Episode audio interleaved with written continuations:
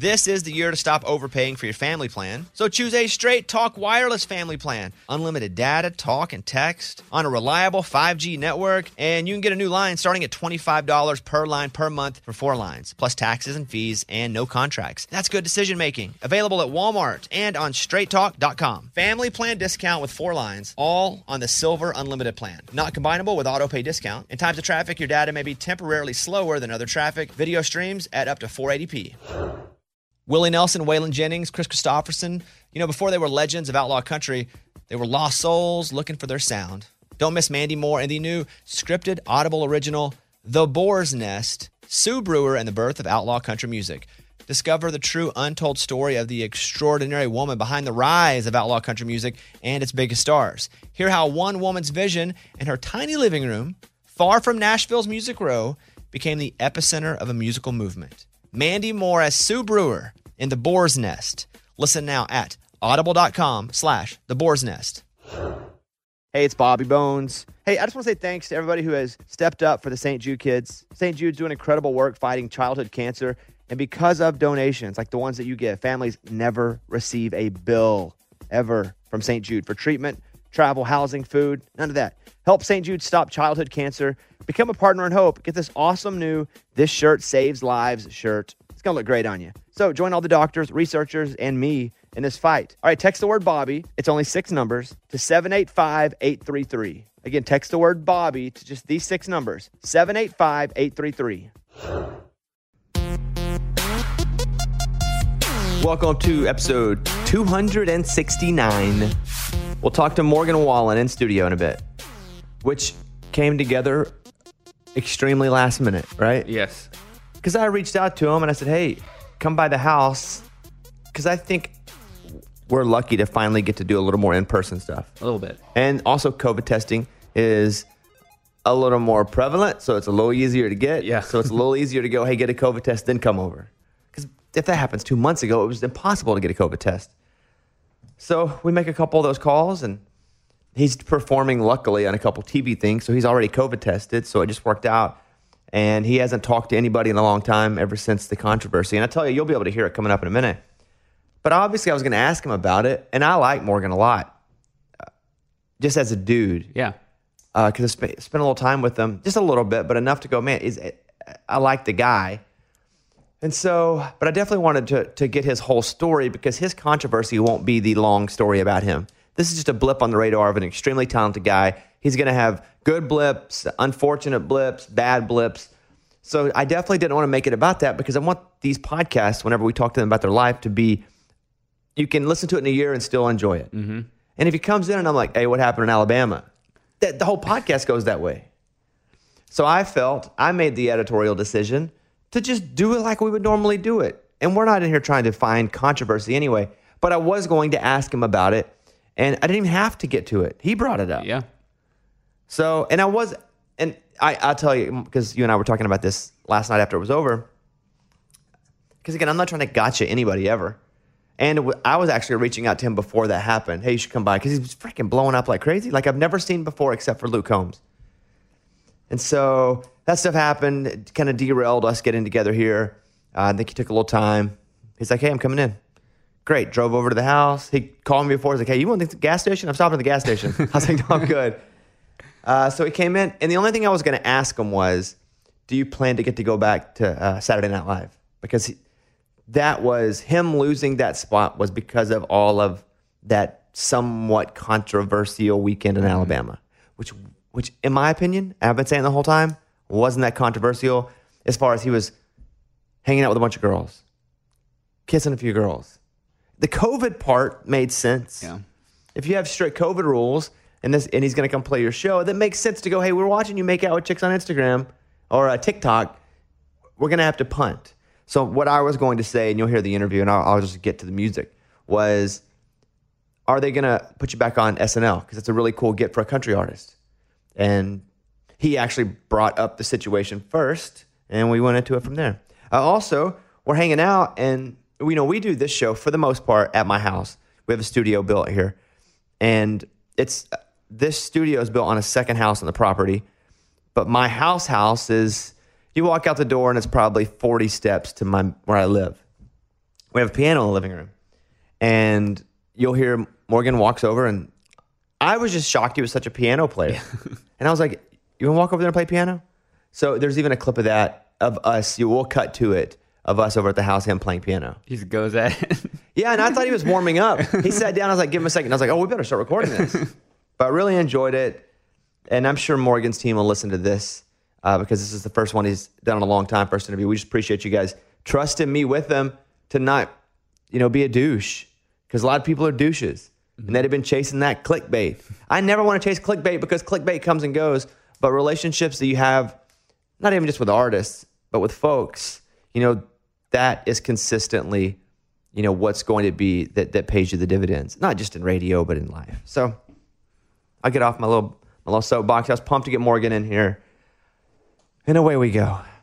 First up not a lot of music. Mm-mm. so when i had to pick the five songs i was most excited about or five projects it wasn't like there was a bucket full of amazing stuff. There's some stuff here that, that i'm excited to check out It's like It- people took the week off this week. yeah. so when I do this, know that when you're like, that's on his list, there wasn't a lot to choose from. But there's some stuff here. At number five, uh, I do enjoy the two guys from Seaforth. They have a song called Close Enough. Here you go. We can't seem to get close enough. But we listen to prayers, we dance and we kiss till our clothes come off. One of those guys looks like me a little bit, like a slightly younger version of He me. does kind of. They're from Australia. I think so. Yeah, I've met them a couple times. Nice guys. Turn it up a little bit. Face and I don't hate it. We don't know what it is, but if this ain't it, it's close enough. Close enough. At number four, Lukas Graham has a new song out. Now, you would know him from his song Seven Years. Once I was seven years old, my mama told me, Go make yourself some friends or you'll be lonely. Once I was Here's a new one called Where I'm From with Wiz Khalifa. Pave the way for the people coming up after me to take the same lane. Been the same way since I came in the game, and it and it ain't changed, I'm not forgetting where I'm coming from, but I won't forget where I'm going. He performed worked too hard for me one of the live performance nights of Dancing with the Stars. I think he was the most difficult of all that were there. Really? That was word. I didn't experience it firsthand because he wasn't my guy. I brought Chris Janson. Uh, somebody had Lukas Graham and they were like, he's kind of difficult to work with. I think sometimes the translation from English to American culture at times with certain phrases and words and meanings, I think sometimes that can be misconstrued. So I'm just telling you what I heard. Number three, Dan and Shay have an original Christmas song out called Take Me Home for Christmas. Baby, won't you take me home for Christmas? Show me around your town. Take me where you used to watch the snow come down. All of your traditions, I wanna know. You know, it reminds me, the Raging Idiots have a Christmas song out that we put out last year. Oh, yeah. It's called Elf on the Shelf. The elf on the shelf can go and elf himself. I forgot about that. Okay. Time to bust it back out. I think it is time to bust it back out. At number two, Hanson has a new album out called Perennial. Here's a new song called Nothing Like a Love Song.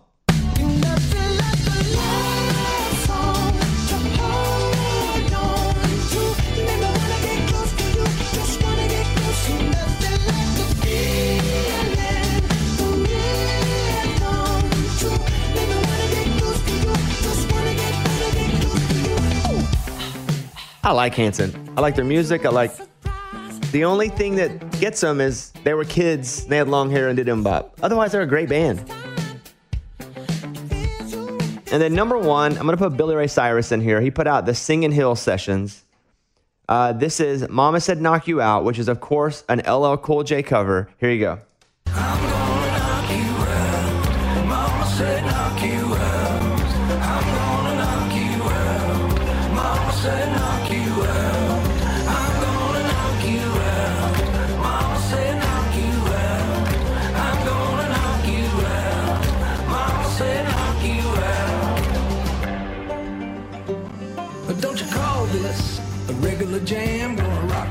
I only put that at one because I like Billy Ray, and I think that's that's very that's interesting. If anything, he's going after something. And you may not even know the LL Cool J song if you're 25, you know, but LL Cool J for a while was the biggest rapper. Probably before you a little bit too. I remember that song though. You do? Mm-hmm. Mama said knock you out. Uh. Video was him in a boxing ring. Yes, some. Yep. Uh, Danielle Bradbery released in my additional, my honorable mention, she released a version of her favorite Christmas song, Oh Holy Night. Oh, hear the angel voice. System of a Down put out their first new music in 15 years. They have two new songs. Here is one called Protect the Land. 15 years? That can't be right. That's right. Yeah. 15 years since they put out an album. An album? Yeah. But when when they did Steal This Album? That was 2005. Wow. yeah. Wow, that's crazy. They like hated each other for a while, and he did a solo thing. So been a minute. Steal This Album was 2005? Yeah. So if you're not familiar, their their literal album was called Steal This Album, and or Steal This Record, Steal This Album, right? See this album, yeah. And it looked like somebody just wrote it on the cover of it, and it would be at Best Buy or be wherever, and people were stealing it Yeah. as a joke for the most part. yeah. And also, that's- that's a funny name. Uh, Swae Lee put out a song called Krabby Step for the new SpongeBob movie. It samples music from the show. Here you go. Feeling a little bit crabby. How can I be happy when people are spending me money? The barnacles blue in the morning. I'm skipping outside, and yeah, I hope that it's sunny. Aye, aye, Captain. Getting the check That's and I'm funny. getting Yeah. And it does, I don't feel like a rapper loses credibility for rapping about SpongeBob. It's cool. For some reason, because SpongeBob culturally is cool meme wise, Mm-hmm. which kind of makes it cool in any culture. Because if you're a cool meme, you're cool to Gen Z and even, you know, a little Gen X too, obviously. Yeah, that song's my ringtone. This one is Krabby Step? The actual like SpongeBob song that's used Oh, it is. this. Yeah.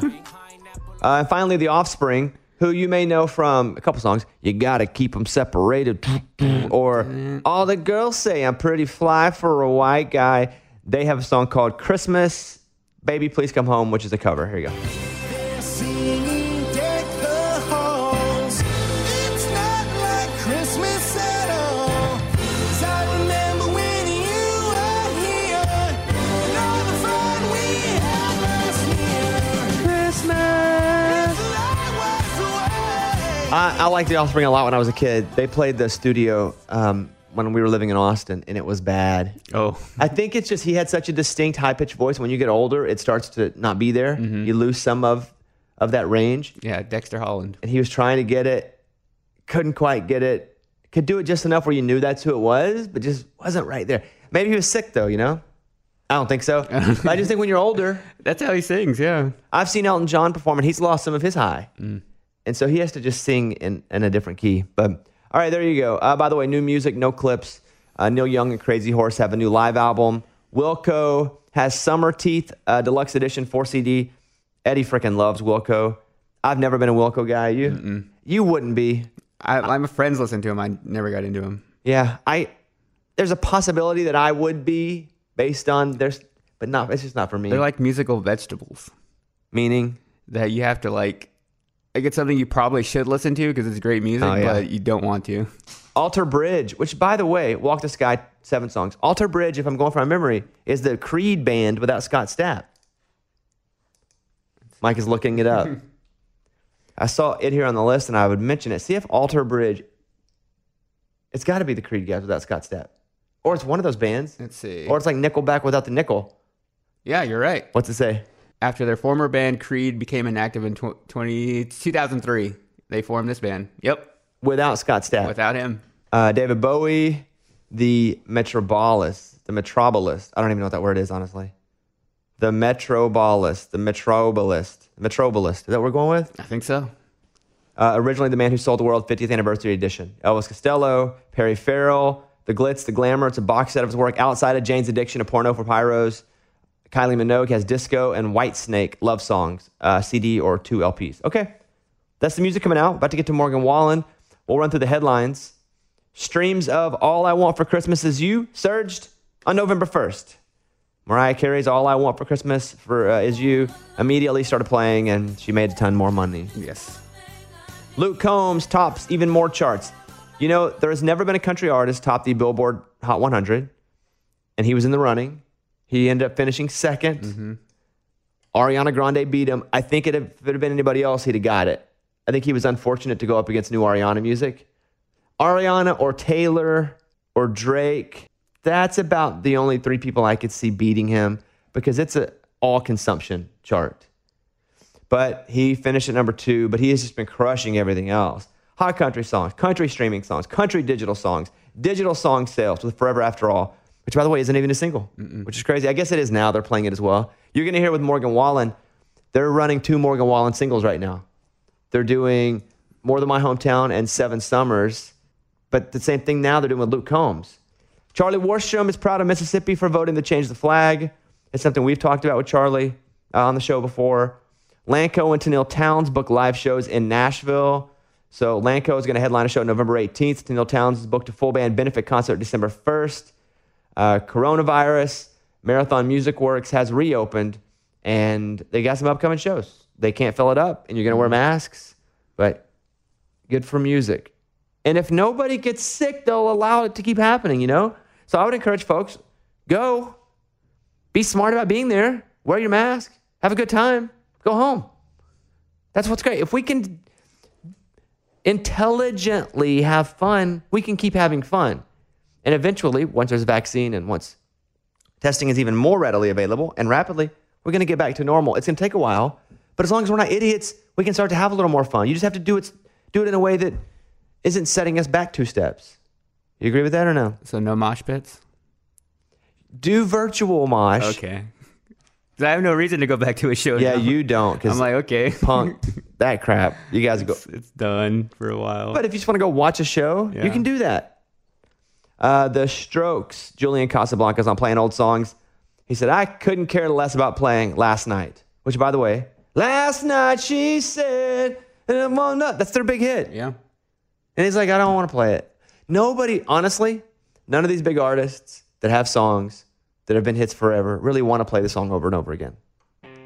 They do because they know the fans want it and they do want to keep having fans. But he strikes me as the kind of guy who's like, I don't care. I'm just going Yeah. to play music and. You may know the song right here. It was a jam on an Good. iPod commercial too back in the Yeah. day. Yeah.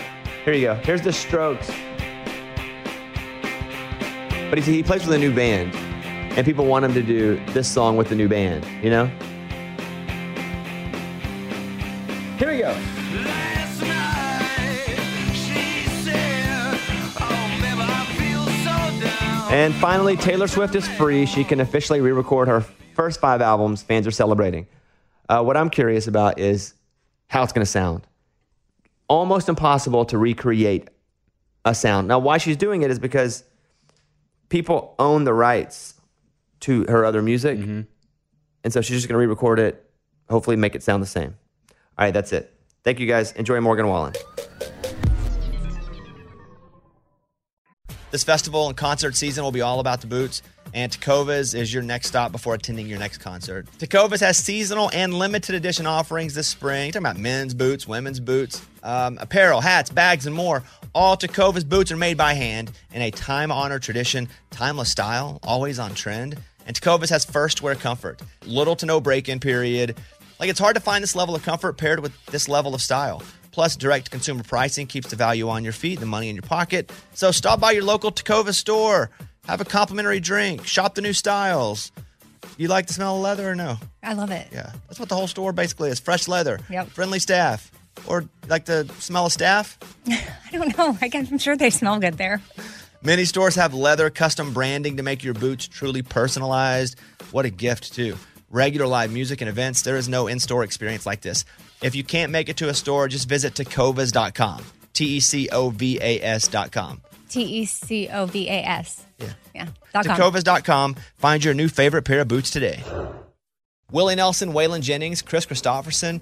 How did the biggest names in outlaw country start a musical revolution? Through one woman's vision from one tiny living room. Don't miss Mandy Moore as Sue Brewer in the new scripted Audible original, The Boar's Nest, Sue Brewer and the Birth of Outlaw Country Music. Discover the true untold story of the extraordinary woman behind the outlaw country music movement and its biggest stars. Brewer shaped the sound and soul of country music as we know it today, despite never picking up an instrument herself. Lovingly dubbed as the Boar's Nest, Sue's Place was an intimate staging ground where a new breed of singer songwriters, wounded souls, wayward upstarts, that's where they would spur each other and tap into something bigger and something realer. Starring Mandy Moore and featuring Ebon Moss-Bachrach as Shel Silverstein and TJ Osborne as Johnny Cash, alongside a full ensemble cast. Audible invites you to enter the boar's nest and experience the rise of a musical revolution. One woman, one time, one place. The Boar's Nest. Sue Brewer and the birth of outlaw country music. Listen now at audible.com slash the boar's nest. Hey, it's Bobby Bones. I just want to say thanks to everybody who has stepped up for the kids at St. Jude. St. Jude's been leading the way in the world's best survival rates for some of the most aggressive forms of childhood cancer. Your support means that families never get a bill from St. Jude for treatment or travel or housing or food, so the families can focus on helping their child live. And that really hits home for me because I've been to St. Jude many times. I've hung out with the kids, played music for the kids. I was in the hospital a lot as a kid.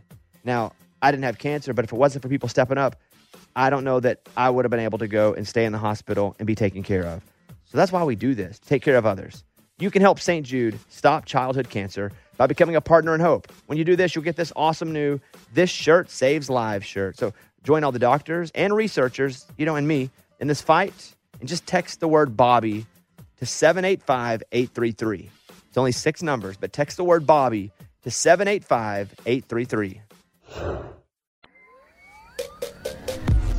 Right, here with Morgan Wallen. Hey, let me tell you before we start. I broke a tooth, like, and I had my complete mouth is numb. I just came from the dentist, so if you, I'm not drunk, Does that feel kind of nice or? no, it sucks because I, here I am trying to talk, That's a good point. and my lip feels like it's about four pounds. So How'd you chip your tooth?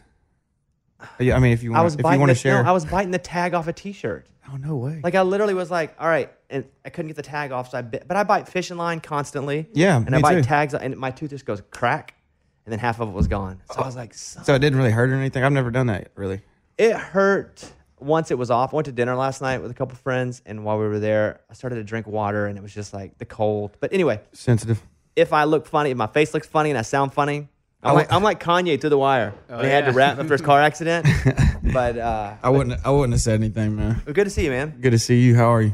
All right, Other than that, Good. I think I feel like my life a little bit is getting somewhat back to normal. you Yeah. know? We're we're in the studio. I know you got CMAs coming up yes, sir. and you're performing I am. Yeah, with your band, which has kind of been a rare thing for the last year. it's very rare. Um, it's it's been every time we've got a chance to do it, I really really look forward to it and, and really appreciate it. Just because I don't know when we're going to get to do it again. You know, um, I've got to do a couple of things like acoustically private or you know whatever that kind of stuff, but it's not quite the same. And uh, well, which the award shows are a little different too, just because there's not really many fans, but you can kind of see that camera lens and imagine you know a little bit, and it gives you some energy, but.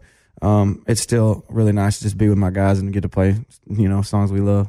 For me, I've been in Nashville now eight years or so. How long have you been in town? I lived here uh, five and a half years now.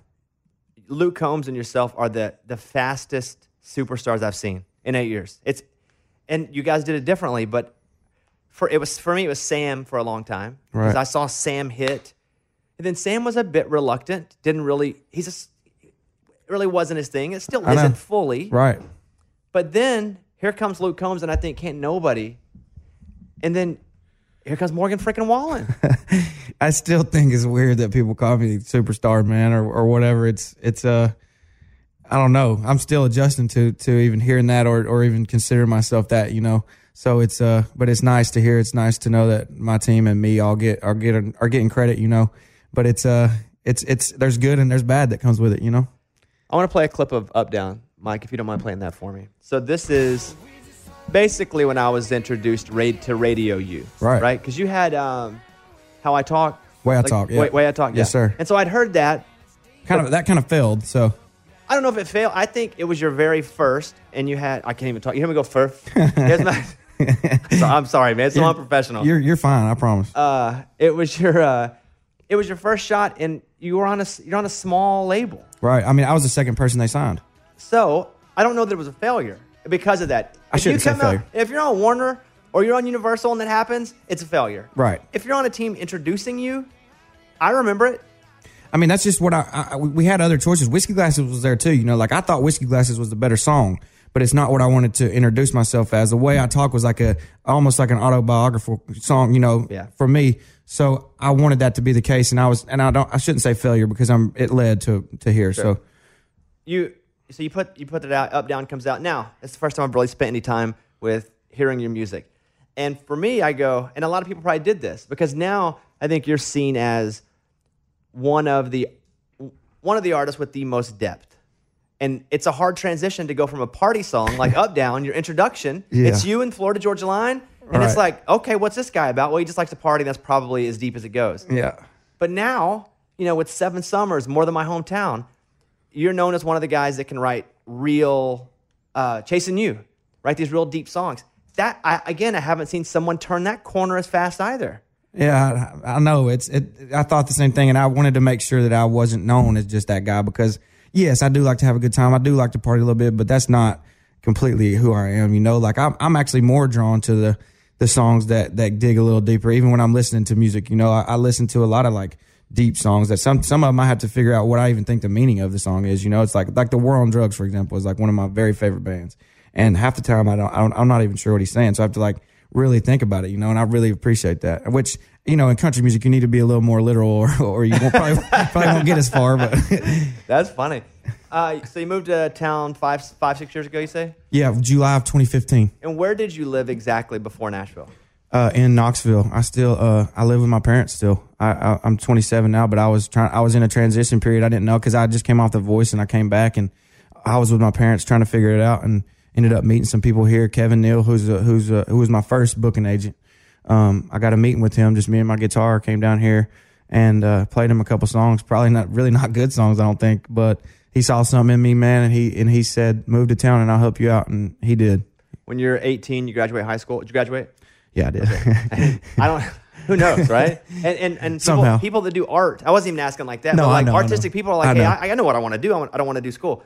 So that is not what I, I did not have. I had no idea this would be my life. really. Right. I mean, I, I, I always loved music. I really, I loved it my whole life since I was three years old. I've been singing in church, but I never saw a pathway for it to be possible. You know, like the only times I'd ever even been to Nashville out, like was playing ball. A, cou- a couple times we played and I can't remember where we played now, but we played somewhere in the Nashville area, but I'd never been here like on a trip. You know, I, I was in East Tennessee, but Nashville seemed like a lifetime away for, for me back then. You know, I'd never been on a plane. I just, it was just, it seemed so foreign, but, um, I, I thought I was going to play ball and then got hurt. And then that's when I started writing songs just out of sadness.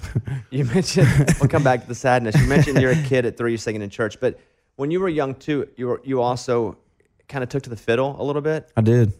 Why the fiddle? Who played the fiddle around you to make you go? That's cool. Well, I just really like bluegrass music when I was when I was young. You know, coming from East Tennessee, especially Sneedville area. You know, like Jimmy Martin is was born there, like the king of bluegrass was born where I was born. So it, it was kind of something that's in the culture, and I just I really loved it when I was when I was that age, and uh, I still like it from time to time. Um, but I guess I'm not sure why I chose that out of all, you know, out of banjo, mandolin, guitar. I'm not really sure why because I like all those other ones better now. Can you play the fiddle still? I, probably not. I haven't picked. I don't know the last time I picked one up. I still kind of remember like the hand positions and stuff, but I, it would take me. If you were doing a show and you picked up a freaking fiddle and you didn't say anything about it and you were like, all right, let me, that, the place would go freaking nuts. Maybe, maybe I need to think about putting it in there. I, I when I was doing my headlining thing back in, I don't even know when that was now, but um, I started bringing out a piano in the mid set because I really I like to do that too. Um, just like kind of a transition, you know, give my band a break. I, I would bring on the opener. Uh, Ashland Craft was opening for me, and she has a beautiful voice, and I just like to hear her sing. And she would sing a song with me out there, and we would kind of just do our thing for you know me. I would do my thing for probably 10, 15 minutes, and she would do a song with me as well. And I just I really enjoy that. I think I'm going to keep doing it. So you're you're five, six years old. You're kind of messing around on the fiddle a little bit. When do you go? All right, I don't think the fiddle's for me. I'm going to go to a more traditional instrument or just sing. When was that? Uh, well, I figured out that I didn't want the fiddle to be for me when I started playing ball, and I just it didn't seem like the cool thing to do. You know, like the shortstop ain't don't play fiddle. Come on now. So I guess I did that for for reasons not even just because of myself, but um, I took piano lessons too. Um, around I think I started doing that when I was seven. I started violin when I was five, and I started piano when I was seven, and I did that for probably two two to three years. So I played violin for five and piano for for three with lessons on, on each. So like I'm classically trained to play piano and violin, but I just I just started. I usually only play piano by ear now. Who in your life though was motivating you or at least encouraging you to chase music early on? My mama. Yeah, she uh, even you know like it sounds good to try to learn something, but then you know oh I'm a kid I want to learn something, but then you realize well this is actually kind of it's kind of hard. So I was wanting to quit, obviously, like you know like kids do, and my mom wouldn't let me, and she always you know by the time you know once I got to be a certain age she allowed me to. She's like all right well if you really want to play ball then focus on ball and get good at that. So I did that, but she while I was you know still young enough to have a different life other than ball, she she really pushed me to do it, and I'm, now I'm really thank. She was like, "You'll thank me one day," and I'm like, "Yeah, right." But, But you I, do I now. do. I do. Yeah. Wow. So it, people will be surprised to hear you sit down at a piano and play. What what what do you play? I play when I played the uh um in my show. I played a, a one of my first songs that I wrote uh, all my all by myself. I I didn't even know if the song was good or not, but it it's ended up doing decently well, like on streaming and on all that kind of stuff. So I figured the fans really liked it, and I like playing it. It's called Spin You Round. Um, and then I play You Make It Easy, which I wrote with the FGL guys for for Aldean. I do that one, and then I then I did a, a just a cover that I did while I was on The Voice that people kind of like, and um, Which one was that? Collide. Oh, Howie Day. Yeah. I have a friend who wrote that with Howie. Really? Yeah, Kevin Griffin. That's cool. yeah. man. So, listen, I have a piano over at the house. This, Yeah. this is in like a second house.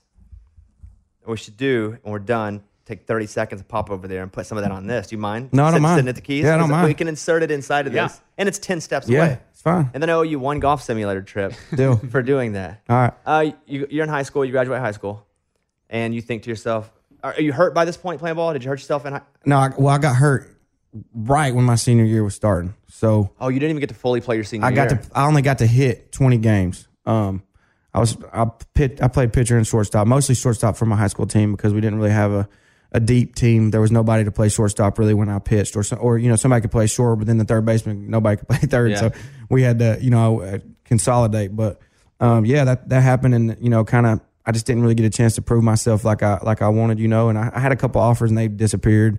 Um, but you know that and that I had put in, put so I played ball since I was four, so I had put you know 14 years of competitive ball too. Like once I got to be 11, we started traveling. My parents, you know, they How good were you? I was good, man. I, I could have definitely played in college, but I, I you know, I don't, I don't, I wasn't like that good. I, and honestly, as much as I played, I didn't try as hard as I could have either. I was just Uh, from a young age, I was naturally gifted at it, so it was almost like a curse for me too, because I just I was always better than the kids when I was, you know, 8, 9, 10, 11, 12, 13.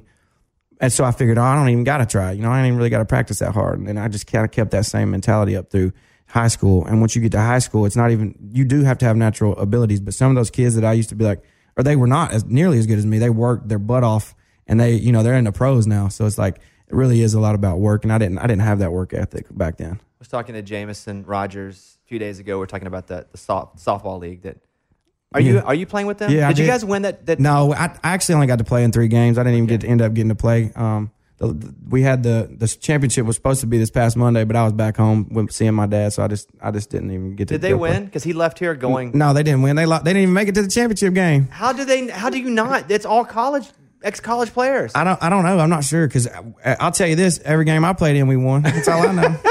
Can you still hit? yeah, I can still hit. Li- Yeah. I'm I'm I'm a little rusty on hitting. I'm still pretty good at fielding though. I, I was playing short out there. I, I I always like defense better than I like hitting anyway.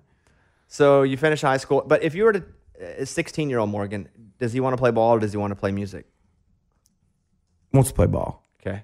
When did it? At least I think I do. When did it happen where you go? All right, now I think I really want to play music. Was it when ball was no longer an option? Yeah, I mean, it wasn't even like I didn't even say, "All right, well, ball's not an option. I'm gonna play music." It was like, damn, the most important thing in my life I thought is gone, and I've always liked music. I've always liked words. You know, I've, I, I wrote rhymes and, and poems and stuff growing up. I always enjoyed that, so I figured, well, all this feelings that I'm feeling, maybe I'll just try to make some kind of music, just to almost like a therapy for me. You know, I started writing on my parents' workout bench in their in their garage. Uh, or, yeah, in their, right in their garage. I remember always walking out. My mom, I would, she would always be in the kitchen cooking or whatever, and I'd walk straight into the kitchen and say, "Here, I just wrote this. What do you think?" You know, and uh, that's when it started, man. I, I, and I just developed a love for songwriting and for just the the craft of of creating something and just to help me get through something. That's really what it started as. It was never like a, oh, I'm to be a rock star now. You know. Did you think though when you're writing music wherever you are at home, and this is before you moved to Nashville, so before you you went and auditioned for The Voice, well, like what did you think you wanted to do? Was it move to Nashville eventually? Was it? I don't. I mean, I don't know where your mind is at this time.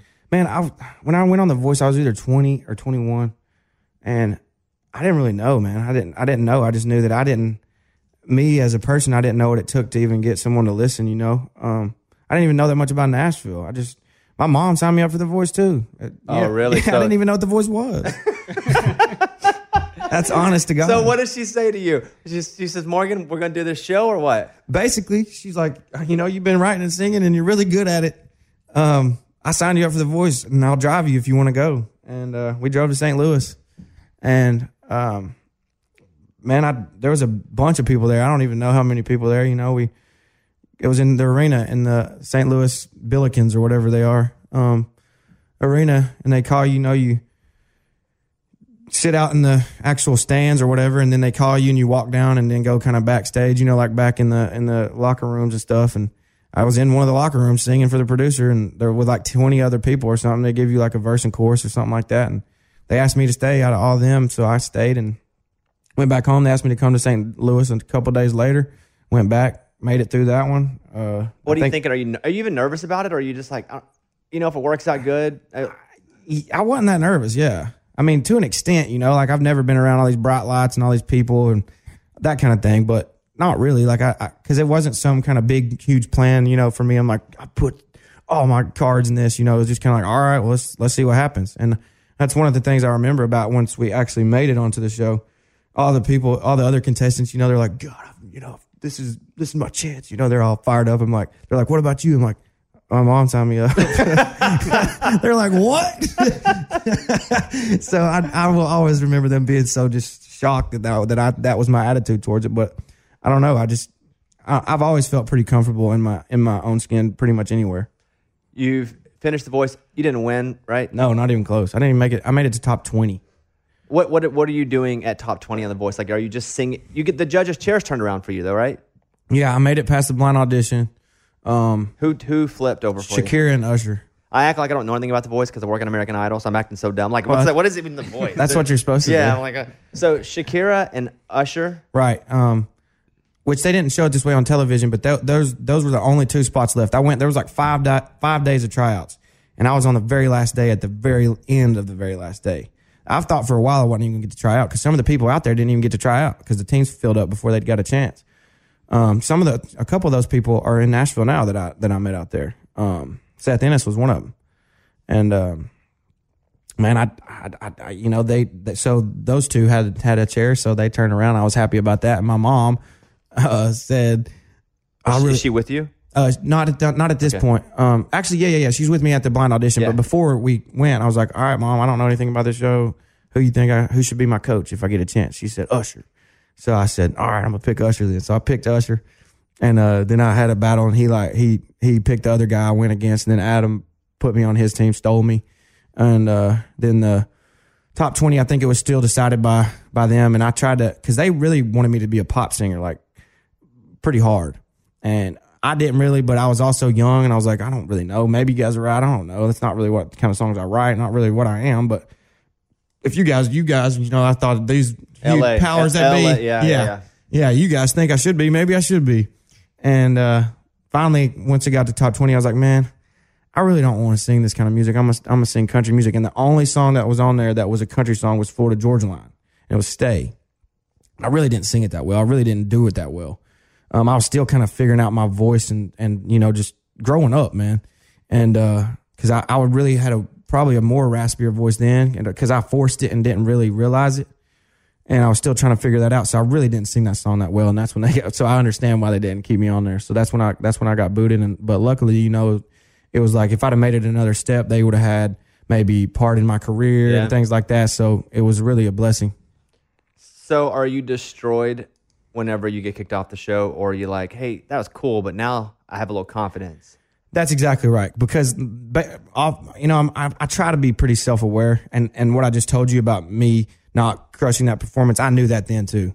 So I, I, you know, I was a little bit upset at myself for not crushing it, but I also didn't necessarily know why I didn't crush it. So it was, it was me trying to figure that out. So I wasn't mad at myself for failing. I was just trying to figure out what, why did I fail?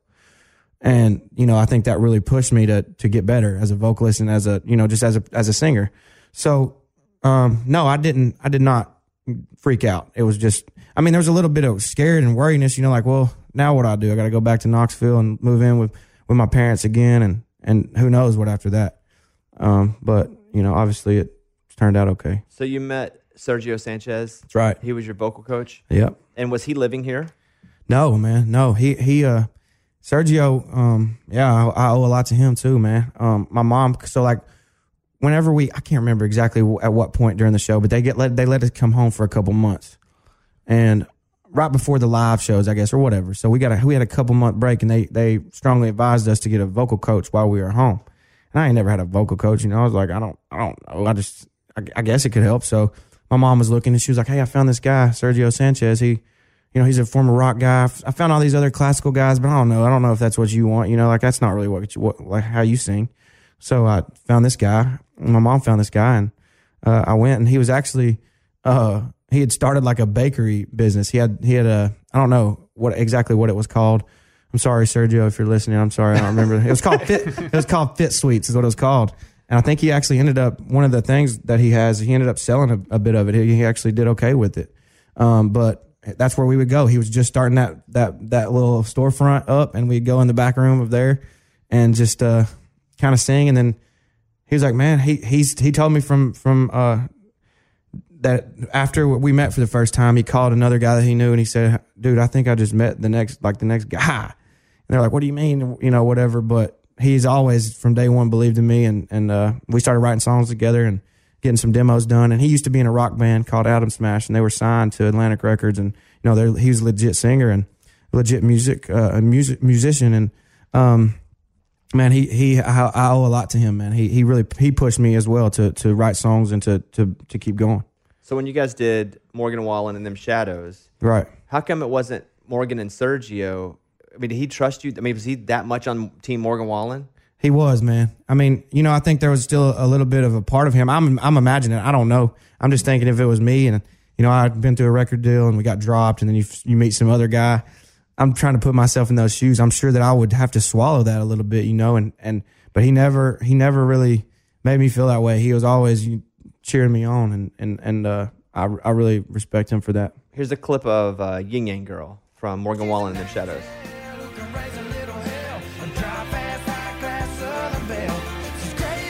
So, all right, you, you're shopping music around town at this point, right?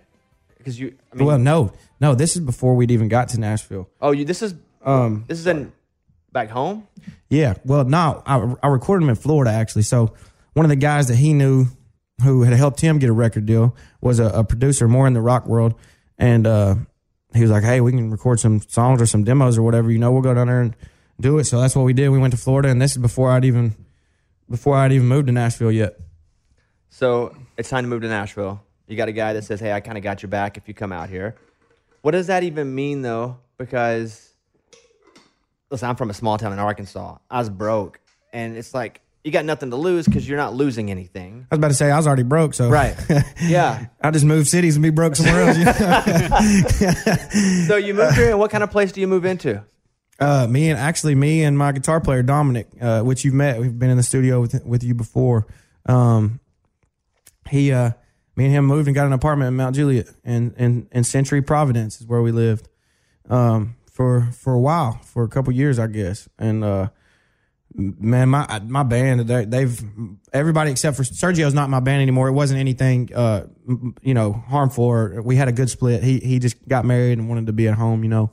And uh, so I, he's the only one I've replaced in my band. I still have the same band. They all moved here with me for me, and um, man, they're they're uh, I have them to thank a lot too. Isn't that great that you get to like take them along on a journey, and they kind of get to create their own journeys too? They are they are right now, and I and I love to see it. You know, it's it's uh it's a cool thing to to be a part of, and they're like my they're like my family. I don't get to see them as much right now, and that that that part sucks. But I uh, I think they know that I, I root for them and whatever whatever they end up doing on their own too. When you sign with Big Loud, did were you in demand where lots of folks were trying to sign you, or was Big Loud like the one? And I don't know. I didn't. I didn't. I took a meeting with Big Loud. Um, I, so what happened is Kevin Neal, who, the guy who originally told me to ask me to move here, was sending my demos around town, and ended up one of them ended up getting into Seth Seth England's hand, and I was not even looking for a record deal. Really, I was just looking for some co-writes to try to try to get to be a better songwriter, just to you know get better songs and learn stuff from these people. And um, Seth got it and was like, "What's up with this kid? Um, is he looking for a record deal?" I was like, "Well, I mean, I was not. I wasn't. I wasn't asking you for one, but yeah, eventually I was going to be looking for one. You know." Um, so I went in there and played for for him, Joey, and Craig, Joey Moi and Craig Wiseman. Um, played a few, played like two of my own songs, and then I sang, uh, Talladega by Eric Church, and I raised, I jacked the key up real high. Figured I might as well try to try to show off a little bit, you know, and uh, I could tell that they that got their attention, and I, they were just they I don't know, man. We just all kind of meshed, and and I feel like they understood me from that first day that I met them. And uh, so the next week, I went in and played the conference room for the whole staff at that time. You know, it wasn't even that many people. I think they could still all sit at the table at that point. And uh, I played. I played. I kind of think I did the same same set, little three songs, three, four, three, four songs. Um, did that, and you know, I I went around and shook everybody's hand and met everybody. You know, like that's what I that's what I was taught to do. That's just what you do when you meet somebody. You know, you kind of talk to everybody in the room, and they were they were like after I left, they were like shocked by that. I was like, was that not normal? You know, but I remember that for some reason. And uh, then the week after that, they offered me a record deal, and I I just didn't go nowhere else. I was just like, I don't know, and I don't know why. Looking back now, it's like this record label has not proven anything at all. they haven't done anything, not a damn thing. But uh, obviously, Joey Moi is very you know successful in the rock world at that point, and with FGL, and I knew a little bit about Seth, knew a little bit about obviously Craig's a, a, a great songwriter, but that doesn't mean that they know how to do anything with radio. So I don't know why, but I just I'm I'm pretty big off gut instincts a lot of times when it comes to stuff like that. And I just had a real peace, man. I, I prayed and, and talked to my parents, and I just had a, a real big peace about them, and I just never looked anywhere else. And so you start off with the EP. They're going, we're going to put a, a few songs out first. Yeah. Were they basing anything off the success of the EP, or were they just going, we're going to kind of put your foot in the water, and then while we're doing that, we're going to make the big record? Right. Yeah. Was It that the plan? It was. Yeah. They they and and I and I knew that it might be a little slower just based off who they were, but I just really believed in them and the things that they that they stand for and believe in, and just their work ethic. And I just really they just I don't know they just had a different. I had stu- you know I had stu- done a little bit of studying on the labels and that kind of thing, and I knew about the other ones and. I don't know, man. I just felt like I was really going to be a priority. I knew that, and I, I really they only liked had one other artist. They had Chris Lane was the first one they Chris Lane. signed. Yeah, that's right. Yeah. And uh I don't know, they just have a different way of doing things, you know. It's like a it's a unique label in town and um yeah, I don't know, but we've been we but they back to the EP. Yeah, they that's what they said, you know, like this may work, it may not, you know, we're we're learning with you, we're still building these relationships, we're working on it. Like we know these people, but we got to prove ourselves too. So I knew that it might take a while and I knew that there was a bigger project coming. Did you have a mullet then? No, I did not. I actually had long hair, just regular long hair then. Uh, and I remember you from having regular long hair. You look like a poet. You look like a slam, guy doing slam poetry. yeah, it was not it was not the move for sure. Definitely not the move. what uh, when you cut the mullet because I credit you to the entire country music mullet world. You you were the first one that said, "Hey, this is just what it is." Now everybody does it a little bit, but honest to God, and I'm not just blowing smoke up your butt because you're here. You were the first one to kind of bring it back and make it cool again. Back. I'll, yeah, I'll, I'll say. Well, I'll you ta- didn't invent it. No, no. I mean, yeah, yeah. but I'm saying to, that the next generation of, of country guys, even some of the older guys that are, are being funny and cutting, it's all because of you. You Well, know that, right? I, I, I got a pretty good feeling. Yeah. I, I definitely had a good part in it. Why why did you cut the mullet and did you expect it to last? Uh, well, I had a after I cut my long hair, I kind of just had a, a haircut, you know, and as as I I remember, um, Stacy at, at at CMT told me one time he was like, you can usually tell all uh, if you can look at a silhouette of a person, you can usually tell that's them. I was like, well, I don't know if you could do that with me right now. So I started thinking, you know, and I, I couldn't really, didn't really think anything. So I was like, well, whatever. I'm just going to let my music speak for itself, I guess. And then I went back home to uh, my parents on Easter. I guess it was three years ago now, maybe, uh, maybe yeah, three, I think. And uh, I was looking through a photo album of my parents when they got married. My dad had a mullet, and uh, me and him look a lot alike. We're we're just a lot alike in general. and he was 25 when he got married, and I was 25 at the time. So I guess not even three years, almost three years ago.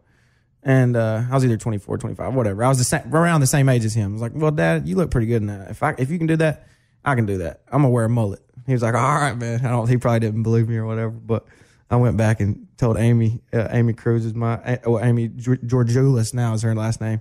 I knew her when she was Amy Cruz, but um, she. I told her. I said, "Hey, Amy, I, th- I think I, I think I know what haircut I want. I think I'm gonna get a mullet." She was like, "Really?" I said, "Yeah," and she was all for it. She's like, "Yeah, yeah." So I was like, "All right, cool." And then you know my label and management, they I tell them I'm getting a mullet. They're like, "What?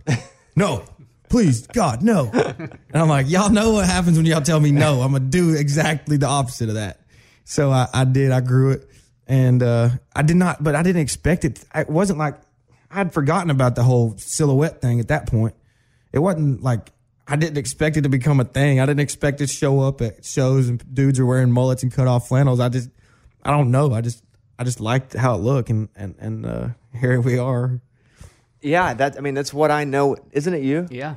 And because it's such a lasting first impression.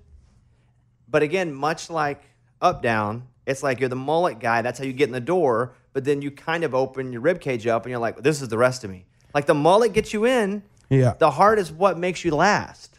Right. Yeah.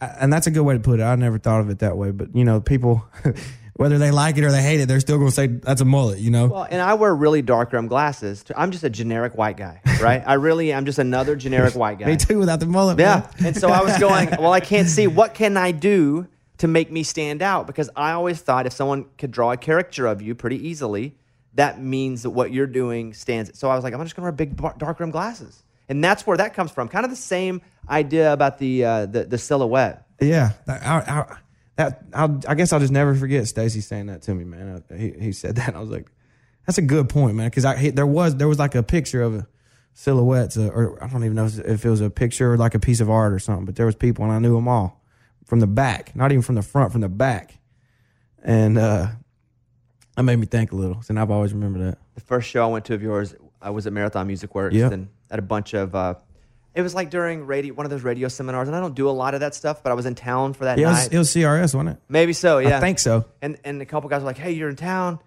Just get, come come to Morgan Wallen's show." And I was like, "I'm just gonna be honest with Well, you, yeah, but yeah." fine, I was fine. like, "I was like, is anybody gonna be there?" And they were like, "They're like, yeah." I was like, "I know like two of the songs. Um, yeah, I'll go just because I want to see you guys." And I go, and it is packed to the gills. that was a fun show. It's, it, and you freaking blew the. And then I was like, "Oh man!" Like I missed on. I missed on knowing how great you were early. Well, you, I mean, But it doesn't matter. Yeah, I see a lot of acts. that's what I'm about to say. Whether whether But whether I I'm great or not, you get you get swamped with with but I people still telling you missed. that. I still missed, and I'm usually pretty good. And I'm telling you that to your face. Like I, I missed, and I was like, I don't know about.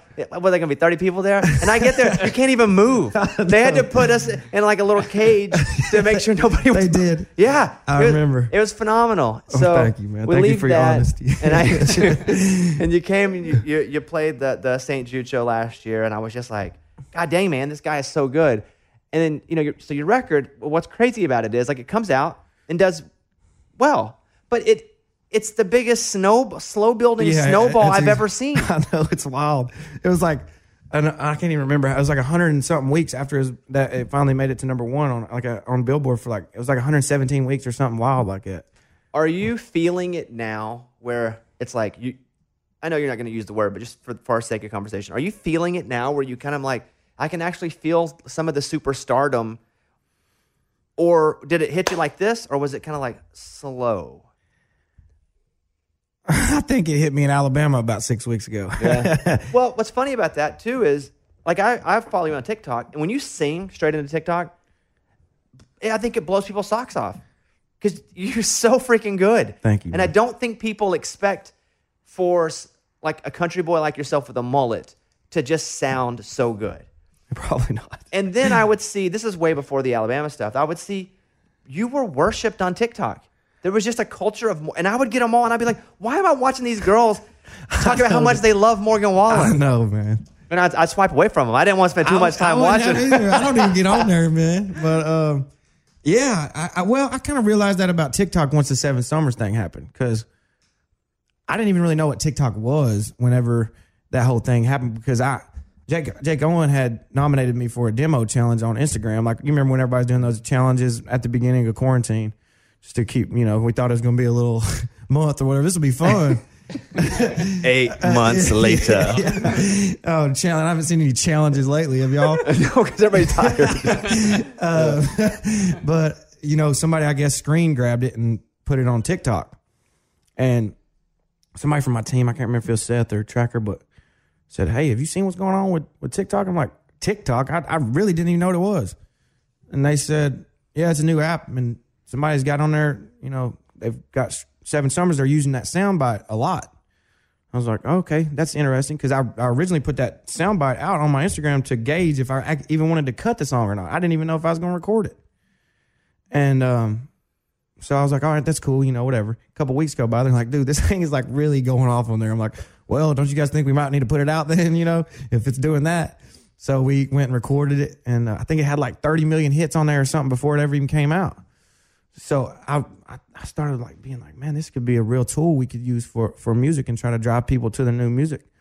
So um, man, I just started, you know, leaking a, a demo on my Instagram every so often, or you know, playing a acoustic thing on my Instagram, and I didn't even have to post it on TikTok; they would just do it, and um, just you know, just giving little pieces of stuff, and and and I did that without asking. You know, the first couple times they're like, "Dude, what are you doing? What are you doing? Put these songs out." And then they, you know, they kind of they were like, "Well, they didn't get mad at me. Actually, my team they're they're they're so good and understanding. They didn't they didn't get mad, but they're you know they they're gonna ask. They're gonna ask a question. what do you do?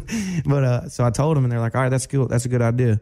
So we just kept, you know, I've kind of just continued to do it a little bit, and then somebody has like leaked some demos that I don't even know where they came from. I don't even have the, I don't even have the demos. I don't know where they even came from that are on there, but uh, the ones that I leak and put on my Instagram, they, we I like to do that. I like to get people's hopes up for that, and then you know drop them soon after, hopefully. Yeah, on TikTok, you're a lowercase g god for sure. they love, and and somehow I see all these girls. I'm just like, guys, get over it. Like I, I, I don't even want to see them anymore. I- I but it's, know, it's man. great. It's great. I, I love, I love that how your fan base was organically created, and just because you brought it up, and I'll only ask you a few more questions. Yeah, yeah. It's like I'm when- enjoying this. When the Alabama stuff happened, I was like, guys, get off his jock. Like I did. I understand the COVID stuff. Me too. But I was like, what do you want from this guy? He's what, 27? 27. 27 years old. No, people were just having fun. I know. I mean, I get it, but I also I understand both sides of it a, a little bit. You know, I know I got I know that I got young kids that look up to me and all those kind of things too. So I do want to be mindful of things. I'm not going to let people control the way I live my life, but I do also want to be mindful. And honestly, I have a, I have a son now, and I don't know that I'd be proud to show him those videos. You know, I'm like I got to think about some things a little bit differently. And honestly, I have I have been in you know throughout this whole process. There's been times where for a while I would just be like, man, I'm, I'm really, I'm kind of like lonely, and I don't know if I even like this. And and then you know there's the, and then there's another high, and you're like, oh yeah, I love this, you know, and it just kind of goes goes through phases, and I kind of just had been living like that, you know, and it's like, I don't, can I not maybe do something to combat that? Maybe I don't have to be so moody, you know. So I, it was almost a good thing for me. I, you know, it kind of forced me away, and just to kind of reflect and look at myself and kind of get to know myself again, and it was good for me. So I, I took like a while, like almost two weeks, and just turned my phone off and just didn't didn't even look at it. You know, drove on the tractor, things like that, and just cleared my head. And uh, that was, it was really really good for me. So I don't I don't really love the con- the the the circumstances that led to that, but I'm thankful for for where it led me. And my only point was, you were living your life. You're gonna have to. You're gonna have to learn somehow what you like, what you don't like. Yeah. I was just like, you- let let the guy. You weren't doing anything illegal. No, no. Like let the guy live his life. But I was vocally pro you living your life. I appreciate that, man. Uh, so you know, I, I had a very similar situation. I'm just now getting married in April. I'd never been married. I don't have any kids, but I was struggling with being single. And uh, Tyler, Florida Georgia Line, Tyler Yeah. pulled me in a coffee shop. I was like, dude, you're kind of spiraling. It was a different spiral. My spiral was straight loneliness, and I just could not. I was like, I, my thing was a ratio of loneliness to happiness. That's And- where I was, too. And I I would, get I would have some hit, and I'd feel great, but then because I'd be I'd do a stand up show and I'd feel so loved on stage, but then you go back to your hotel room and you're just like, well, it this sucks. It's so easy to base yep. your feelings off of what other people think because that's what the, that's my job. You know, it's like I pour my heart and soul into this. I really want these people to like it, and damn, they do like it. You know, they do like me. That's awesome. And then, but you start chasing that. You know, that's what that's you start wanting that feeling all the time and more and more. Yeah, it's like a, it's almost like a drug. you just keep on, you know, oh, that feels good. I like it when people like me. I, I mean, who don't? And I've always been the type of guy I really want to make everyone around me have a good time and feel good. That's like I love that. I don't. I want people to to love me. I just always have, and um, so it's it's kind of like it's it's a catch twenty two. You know, it's like you're gonna go back and do SNL? Do they think you'll? you'll well, they they originally told me that they were going to invite me back. Uh, if they do, I'll, I'll go do it. Yeah. I hate the situation that happened for you, but I think if, if I'm standing back 10 feet for your career, one, I think you learned a lot from it, but two, it was great. I, I saw you pop up on the E News feed. You crossed over Oh, into I- I E. News because I- of this. People were sending me like little screenshots, whatever. Like, "Oh, we've never heard of this guy before. I'm like, well, that's good. Yeah. So At least. you know, wouldn't want you to go through it again. However, it takes it takes some deep valleys to, to to understand how hard it is to climb the t- the, the tall mountains. right. And it's not even not, it's not even going to be your lowest. You're going to go through so many highs and lows. Oh, I know. I know. I'm proud of you, man. Thank you. I really appreciate that. I- I'm proud Thank of you you. for having my back on that too. I'm just all I'm just such a big fan too, and I'm not someone who claims to be there from the start. You know, I'm like, hey, what the heck's this guy doing? I don't. I, I was the hardest one to convince. I can't even say I blame you, man. I came out. I came out of the gate with songs that weren't even my personal favorites. So you know, I, I understand. Uh, chasing you, just still my favorite. Uh, Seven Summers. The weird thing about Seven Summers and uh, More Than My Hometown is they kind of are running alongside each other, which is rare. They're both in the top 30 of the chart. I know. I think Hometown is almost, it's in top three right now, maybe. Top, I believe top three. I think they go. What is today? The fifth. They told me that they're going for number one on starting pushing spins on the fifteenth. So and you already have a song. That's like number 28 or something, Yeah.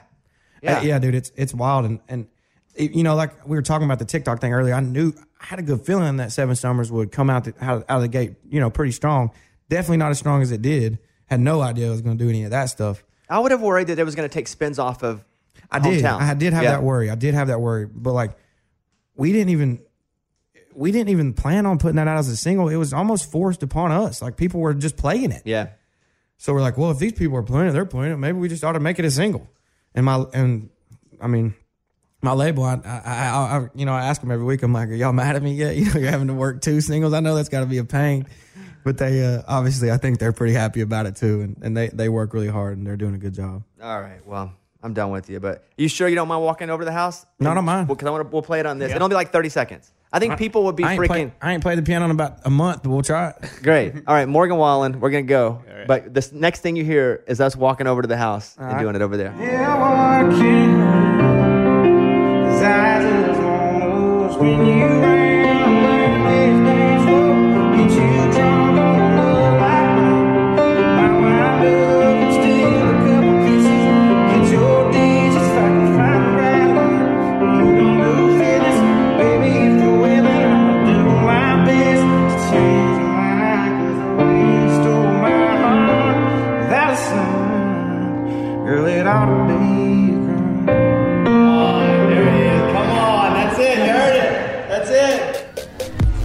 On right now is new artist Harper Grae.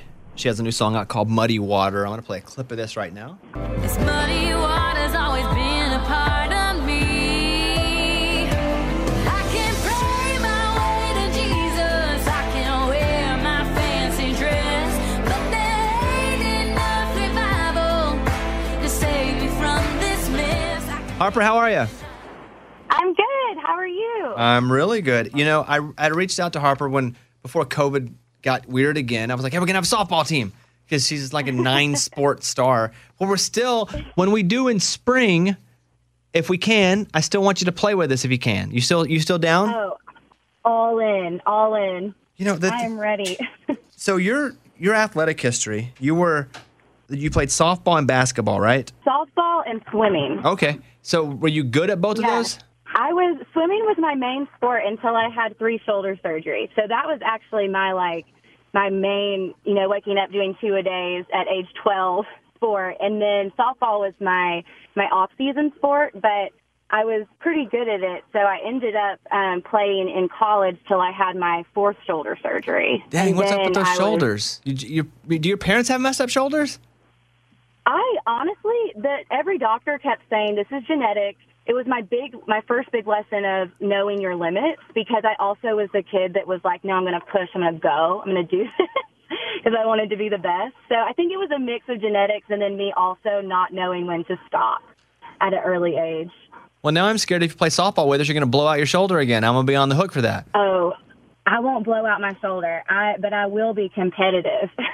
All right, that's what we like. Hey, so tell me about this song here, because you know I heard it. We're we're playing it on you know the Women of iHeart Country. Tell me about Muddy Water. Yes, thank you guys so much too for your support. Um, Muddy Water came about where I was, you know, in a space right before quarantine, and I was about to go out on tour, and I was like, I really want to write that song that I can perform that's talking about, you know, owning who you are and being unafraid to own who you are. And like, if you have a, a crazy backstory, I always say my my story's kind of like a lifetime movie on steroids, but owning it, you know, and let your drive and your work ethic and your hard work be what speaks for you. And that's what Muddy Water is all about. I always gravitated towards you know, water in general as a kid. I loved, I grew up in, near the Chattahoochee River and just like ponds and lakes. And even though those, wa- the water was like not like the ocean where it looked crisp and clean, it still felt very clean to me. So I wanted to write a song about that. And that's what Muddy Water is all about. It's owning who you are and showing that, you know, your character will always lead out and win out.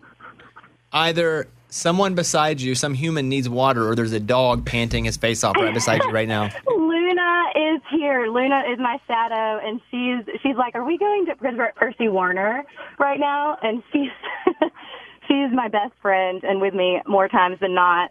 So yeah, she's she's breathing really hard. And how how big is Luna? How big is Luna? she's 65 pounds, but she should probably be like 40. She actually just got put on a diet. So my dog is a bulldog, and he's 63 pounds, but he got put on a diet. He's at 59 now, so I know he listens to this podcast. I like to recognize him and say, "Good job." Wait, what? How? What kind of dog is Luna? She's a mix. She's a beagle mixed with Australian shepherd. So she's got these really beautiful blue eyes, and then she's built like a beagle.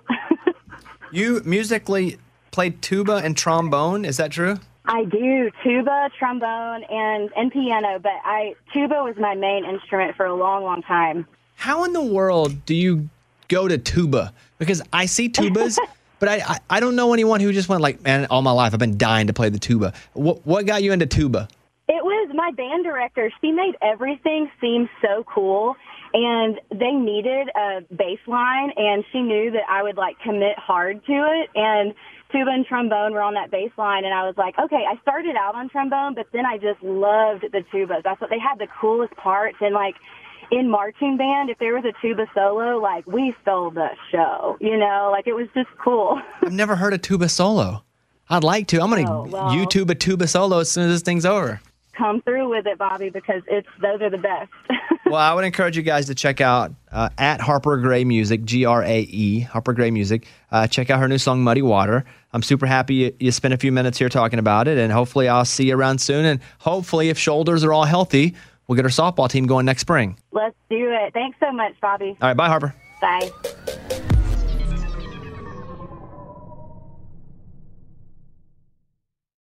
This festival and concert season will be all about the boots, and Tecovas is your stop before attending your next concert.